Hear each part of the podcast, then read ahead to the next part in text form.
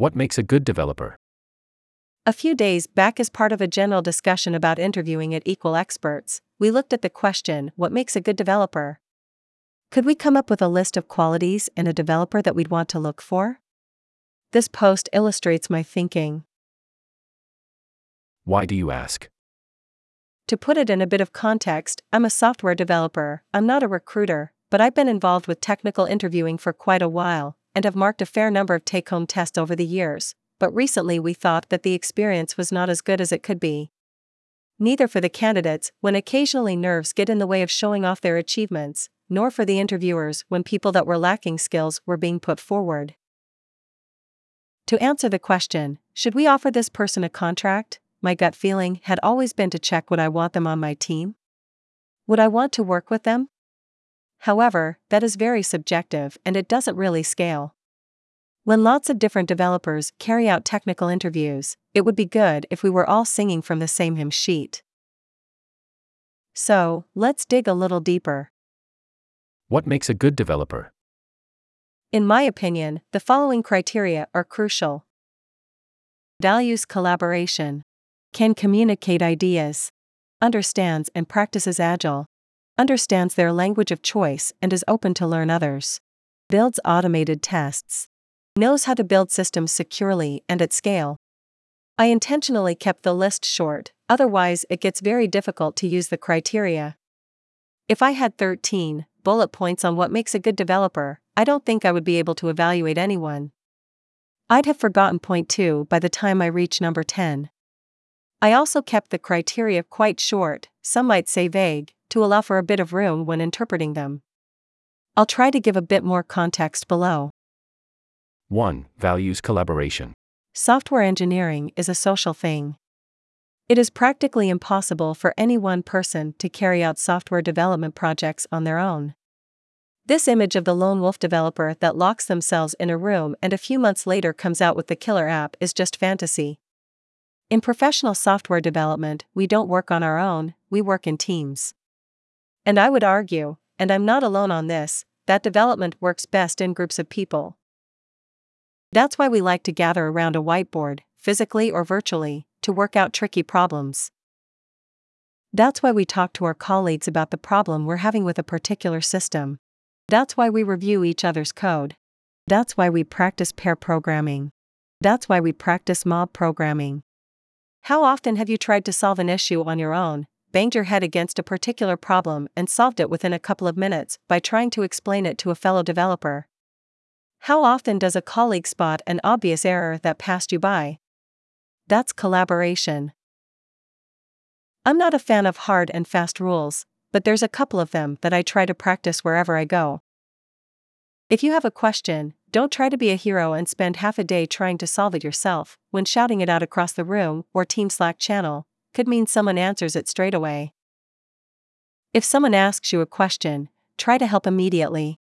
Collaboration means that knowledge is actively shared and not hoarded and helps to stop potential blockers from becoming actual blockers. Collaboration isn't something that just happens between developers either.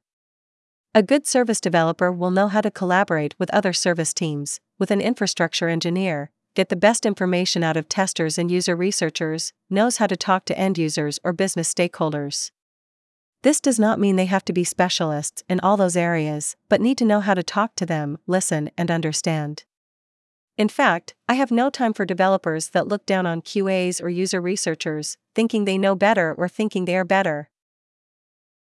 I put collaboration on the top of my list because I do think it's the most important skill for a software developer.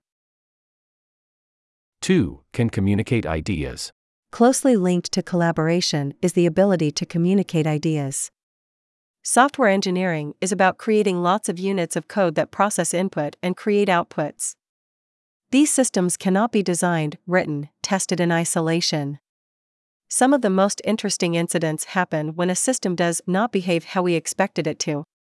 So I find it hugely important that developers are able to communicate their ideas. Based on my experience, the cutting of the code bit of software engineering is, relatively speaking, the easy bit. Coming up with the patterns and templates, or deciding which ones to use, is the hard bit. Too often have I heard this wasn't in the requirements when something failed. No, as developers, we cannot just rely on someone else to tell us what we have to write. That is not what coding is about. Requirements need to be challenged. If something doesn't add any value to a system, why spend time building it? If something is just gold plating, there needs to be a valid reason to expend energy to build it. In order to be able to do that, a developer has to be able to communicate how a system works.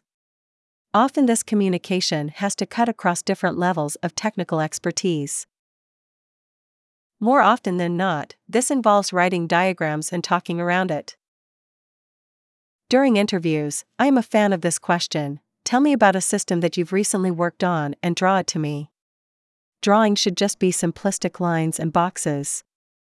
If I can have a conversation about such a system with the candidate after a few minutes and I am able to ask detailed technical questions, then I know something is going right. If I detect some passion, I loved working with this because X, or that bit was utter shite because Y, that's what I would be looking for. By that, I don't mean that people need to get giddy about implementing every RESTful TPS service, but as engineers, I think it's not wrong to care about the things we build. By the way, I think looking after legacy systems can be just as exciting as starting with a blank canvas of a greenfield project. 3. Understands and practices Agile. Agile is a bit controversial these days. Personally, I think too many organizations are falling foul of Agile theater. Sprints with all the ceremonies, planning session, retrospective, but mainly moving stories that are way too big from one sprint to the next. 17 different states in JIRA, backlog, ready, selected, in analysis, ready for development, in progress, waiting for PR review, ready for QA, QA, ready for merging, etc. Stand ups involving repetitive chanting of I worked PLP 123 yesterday, continuing today, making good progress, no blockers. Certified Scrum Masters. Burn down charts. As soon as I see any of the above, I think it becomes clear that the people involved do not really understand what the Agile Manifest was about. We value people over processes. Doesn't really lend itself to having 17 substates for epics in JIRA. Doesn't really lend itself to agonizing in 6 hour meeting day whether subticket PLP 124 should be 5 or 8 story points. I understand that there is often an organizational desire to measure and standardize developers. I also get that some people being counters don't understand that developers are not resources and cannot just be swapped out by bringing in cheaper contractors or graduates fresh out of university. But I don't understand when developers themselves don't look to review their ways of working, and if something doesn't work, it doesn't get dumped because that's what we've always done, or that's what the certification says we should do. Okay, clever clogs, so what does Agile mean to you? To me, Agile is about realizing that a software is developed by people. And the best way to increase productivity is to remove blockers. This can only be done by regularly reviewing your ways of working and asking yourself whether it is worth changing. Learn from failure, think about what good looks like, and try to get there. Personally, at the moment, I think what good looks like is as follows Simple Kanban with three columns to do, doing, done. Simple estimates 1. TFB, NFC. Automated tests. Continuous integration slash deployments. Test driven development. Small teams. Pair slash mob programming, though I think sometimes going off on your own can be beneficial too. Frequent retros, though don't have to be at fixed intervals.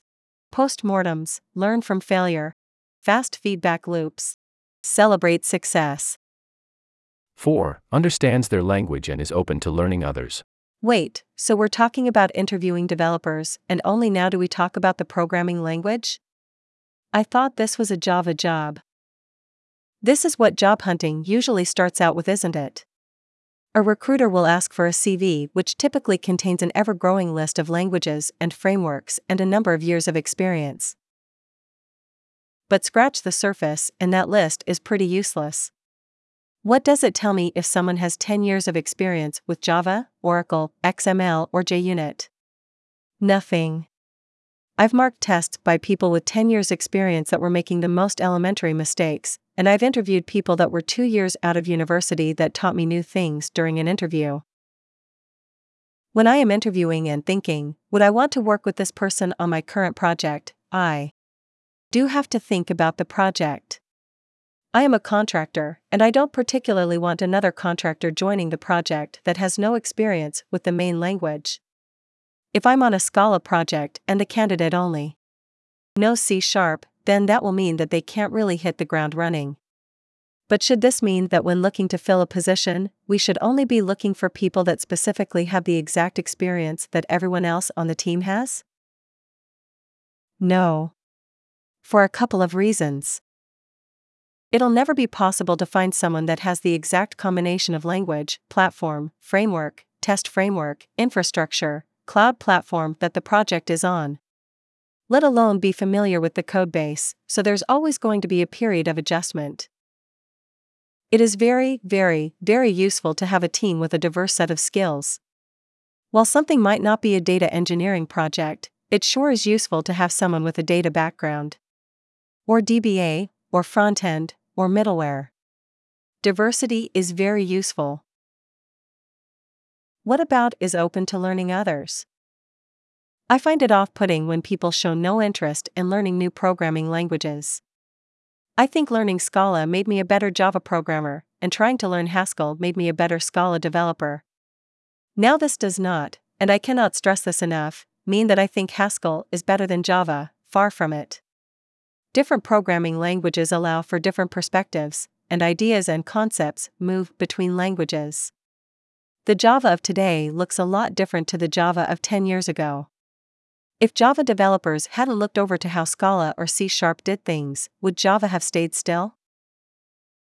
I think it is important to be open to change and to keep learning. For me, a candidate would ideally demonstrate that they are comfortable with multiple languages and open to learning new concepts, especially as I've seen a lot of developers and projects appear to be content in stuck in the past.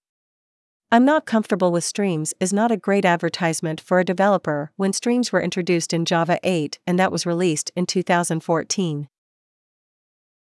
5. Builds automated tests. Building automated tests is essential. Without tests that can be run at a touch of a button, it is difficult to refactor with confidence. Without automated testing, we cannot deploy frequently. I could go on, but I'll just point you to Dave Farley's YouTube channel as he's far better at extolling the virtues of test driven development and continuous integration. I do think that attitudes of I don't have time for testing or my code doesn't have bugs, why would I need tests have got absolutely no place in software engineering. It's been shown time and again that testing increases quality and speed. So I think a candidate would have to be able to demonstrate that they're comfortable with testing and it's something that is second nature. And a simple take home test with unit tests as well as a short pairing session with TDD can easily draw that out. 6. Knows how to build systems securely and at scale. My last criteria boils down to experience in working with complex systems. It is one thing having a simple service with a few 1000 requests an hour. But scale such a system up to thousands of requests a second needs different considerations. How can you observe the behavior of the system? Would you really want to have hundreds of log messages per request? Can the database handle the load? What happens when this query is run against a couple of million records? What would be security considerations? If a user can upload files or XML, could that be exploited? Again, I don't think developers need to have specialist security knowledge, but I would be disappointed if a web application developer wasn't aware of the OWASP top 10 or a Java developer does not have an understanding of the garbage collector. Putting it all together. Finding good people to work with can be very tricky. All too often, interviews don't tell the whole story, people can be nervous or just have a bad day. Take home tests can be frustrating to mark. Developers have a lot of transferable skills, just because they don't know some technology at the start of an engagement, doesn't mean they wouldn't be able to pick it up quickly. I hope the above criteria helps finding good developers. As always, a software engineer's favorite answer to any question is it depends, so there isn't really room for absolutes in defining what makes a good developer. Length of time in the industry can be a basic guide, but hearing war stories is probably a better indicator. Simple take-home tests can be quite revealing on how much care and attention people put into their code and or whether they overcomplicate solutions. Please don't do this. Pairing exercises are really useful to see how well people talk about their code, but shouldn't be used to write mammoth tasks. What I don't think works. Take home tests and pairing exercises should not be onerous. When developers look to change jobs, they shouldn't have to spend a week's worth of work just to fail at the fifth interview. I don't think that is fair on developers. I also don't think that outsourcing these tests to places like LeetCode is ideal. I don't think LeetCode lends itself to assessing whether people write maintainable code. Much better to judge it yourself and check whether this is code that I would want to pick up six months after the developer moved on to a different project. I also don't think that hand implementing sorting algorithms in less than an hour is any indication as to whether someone will fit well into the team. What is really needed? Software engineering is a collaborative effort, as such, the ability to collaborate, work well with others, a diversity of ideas and skills really makes a team fly. So that's exactly who I'm looking for during interviews. Tags Agile Interviewing